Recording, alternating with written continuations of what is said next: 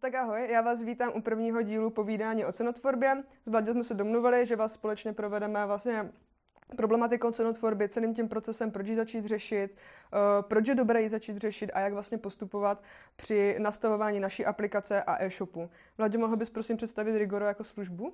Ahoj Dumčo, ahoj ostatní. Uh, jasný, strašně rád. Uh, hele, Rigoro se zabývá teďka um, službou, třeba nastavování cenotvorby a vůbec implementace dat do e-shopu nebo i z e-shopu. A hlavní nějaký produkt je napojování dodavatelů do, do e-shopu a dodavatelských dat.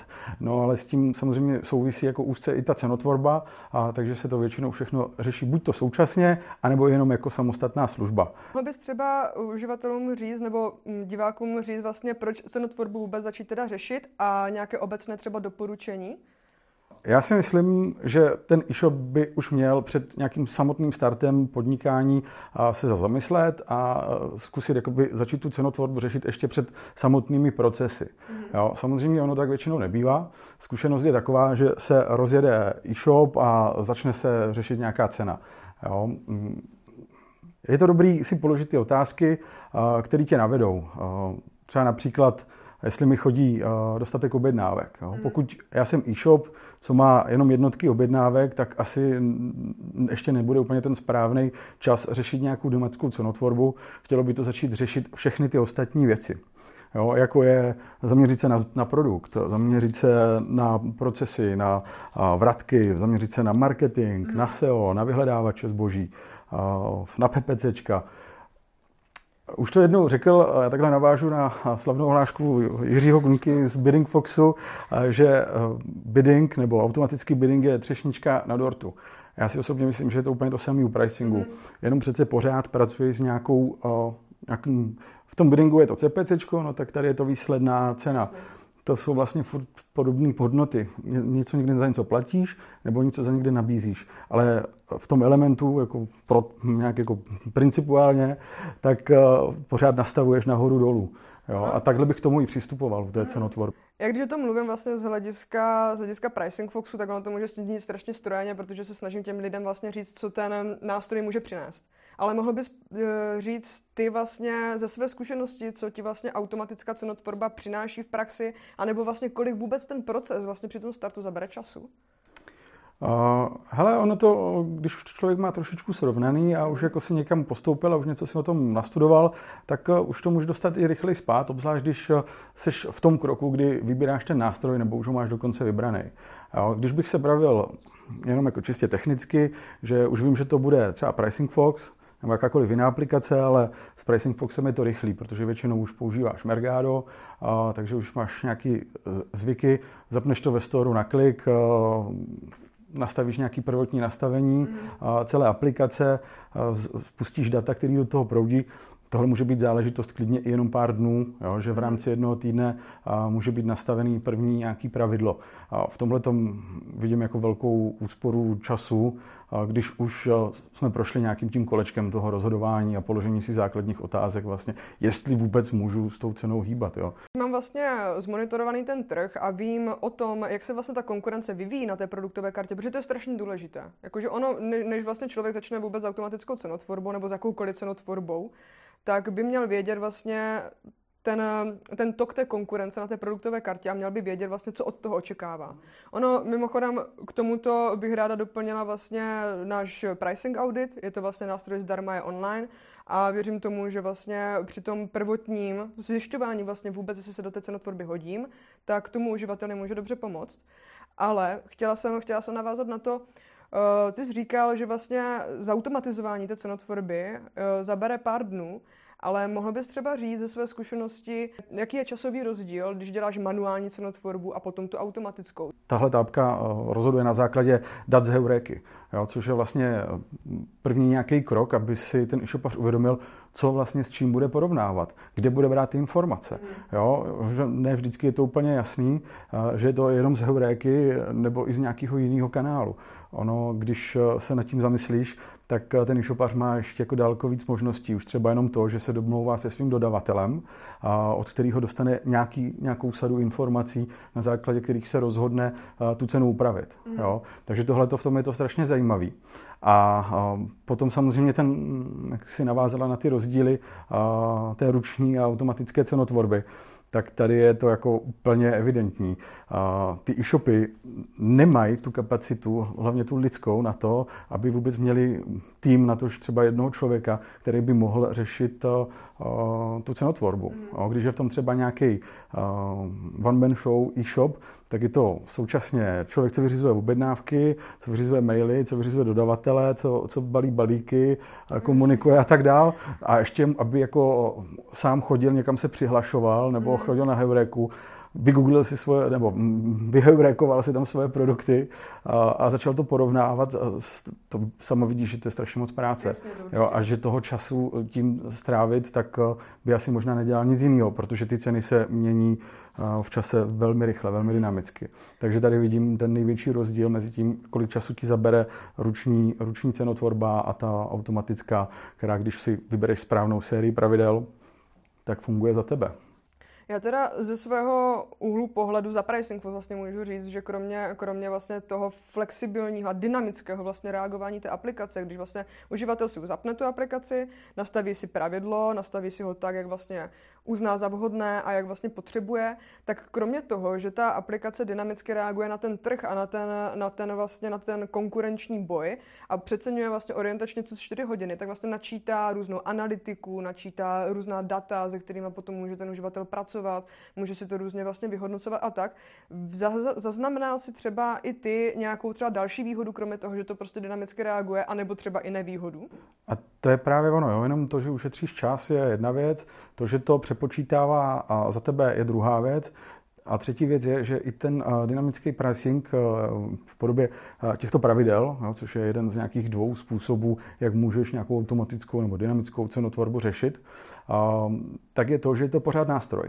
A ten nástroj jako takový je zapotřebí nastavit, zkontrolovat, případně se řídit, doladit. No, výhoda ještě právě u toho Pricing Foxu je, a to se mi na tom líbí hodně, že eh, poskytuje spoustu bočních informací, jakože o diagnostice, o, o tom, co se vlastně vůbec děje na kartě, z které bere informace, co se děje s pozicema, co se děje s cenou, co se děje s konkurentem. Jo, to, že to tak trošku jako šmíruje konkurenci, to je, to je vlastně taky jako dobrý. Jo. Zároveň si můžeš vyhodnotit, eh, jak si sám stojíš oproti konkurenci, což v tom vidím taky obrovskou přidanou hodnotu. Mm-hmm.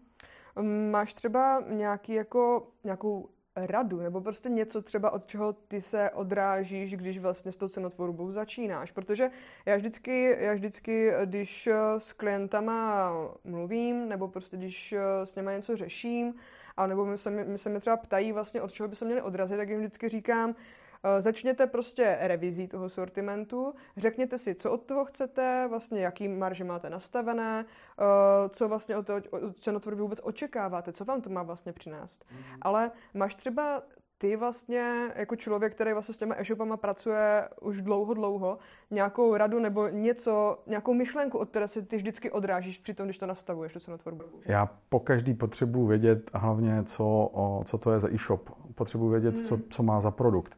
Jo, a potřebuji vědět, jaký má už procesy za sebou nastavený. Takže to znamená, že já jdu a ptám se konkrétně, máte Heureku? Budeme sbírat data z Heureky. Máte ji vůbec nastavenou? Nemám. OK, tak teď je ještě čas na automatickou cenotvorbu. Pak se ptám, co váš dodavatel? Nediktuje vám ceny, které musíte držet? No jasně, že diktuje. My si vlastně nemůžeme úplně moc jako vymýšlet s cenama. Hm, tak asi smůla. Musíte najít třeba sortiment, mm-hmm. kde, ve kterým si můžete jako hrát s cenama. Jo, um, takže vlastně od tohohle se odpíchnu, protože pak vím, že uh, můžu dělat nějakou analýzu, kde vím, že jaká bude uh, nějaká úspěšnost toho, že najdu produkty, s kterými můžu uh, hýbat s cenou nahoru dolů a uh, reagovat jako pružně a nastavit nad něma ty pravidla. Zase se pohybuju v takových těch empirických rámcích, že je dobrý, aby, ty, aby aspoň třeba měli spárovanost produktů nad 50%, mm-hmm. jo, že tam už jako se potom dá s tou cenou, s tou cenou uh, prostě nějak pracovat.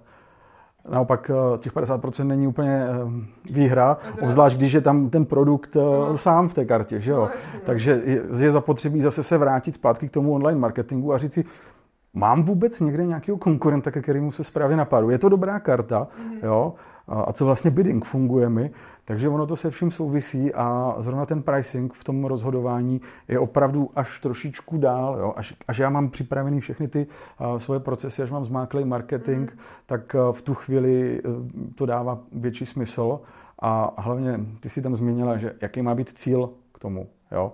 Tak ten cíl je jednoduchý, on je totiž vlastně jeden a měly by to, a měly by to být vyšší tržby. Jasně, no, tak to je, to je pochopitelné. Já teda musím říct, že ta nespárovanost produktu je je takový jako nejčast, nebo ne nejčastější, ale je to vlastně nejzásadnější problém, když vlastně člověk tu cenu, nebo obecně cenotvorbu, bidding, vlastně cokoliv, co člověk řeší na Heuréce, tak když je, člověk, když je uživatel vlastně nespárovaný, nebo e-shop nespárovaný, tak tam je to potom, tam se nemáme potom o čem bavit. Pořád jsou jako vlastně porovnávače zboží nebo vyhledávače zboží chápaný jako porovnávač cen produktů. Mm. Jo, historicky to je tak daný a ta generace těch šopařů to třeba i tak vnímá, takže vlastně si říká, aha, oni porovnávají ceny, jenom se porovnávají dávají ceny. Tak já budu pracovat s cenou.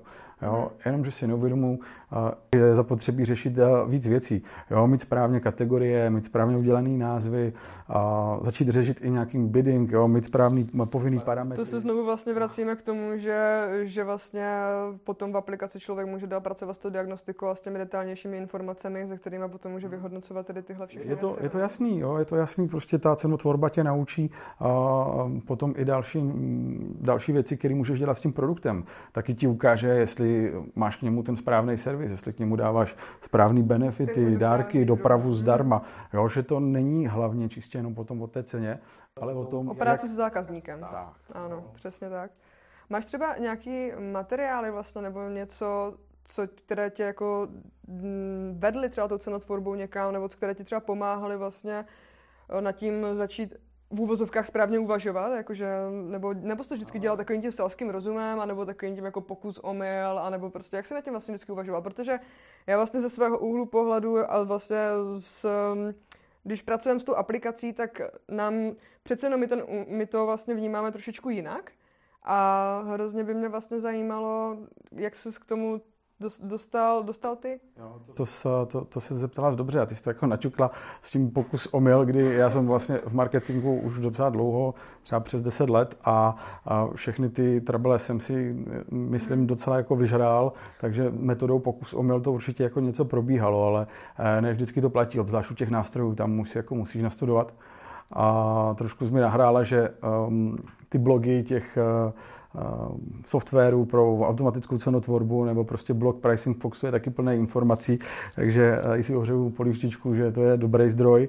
Nicméně um, já jsem úplně v tom prapůvodně při té metodě pokusomil a hodně četl i Kotlera, že jo, kde jsou dané nějaké jakoby principy, mm. které ti stejně, jako, stejně ukážou směr, že no, stejně to musíš s něčím porovnat. Takže, zkoušet, no. Takže jsme začali mm, někde u Heuréky, která přišla s prvníma nějakýma informacemi, mm-hmm. že měla sortiment report. Jo? Takže když si přečteš sortiment report, tak už ti dá taky jako dost informací o tom, co máš dělat a jak dělat.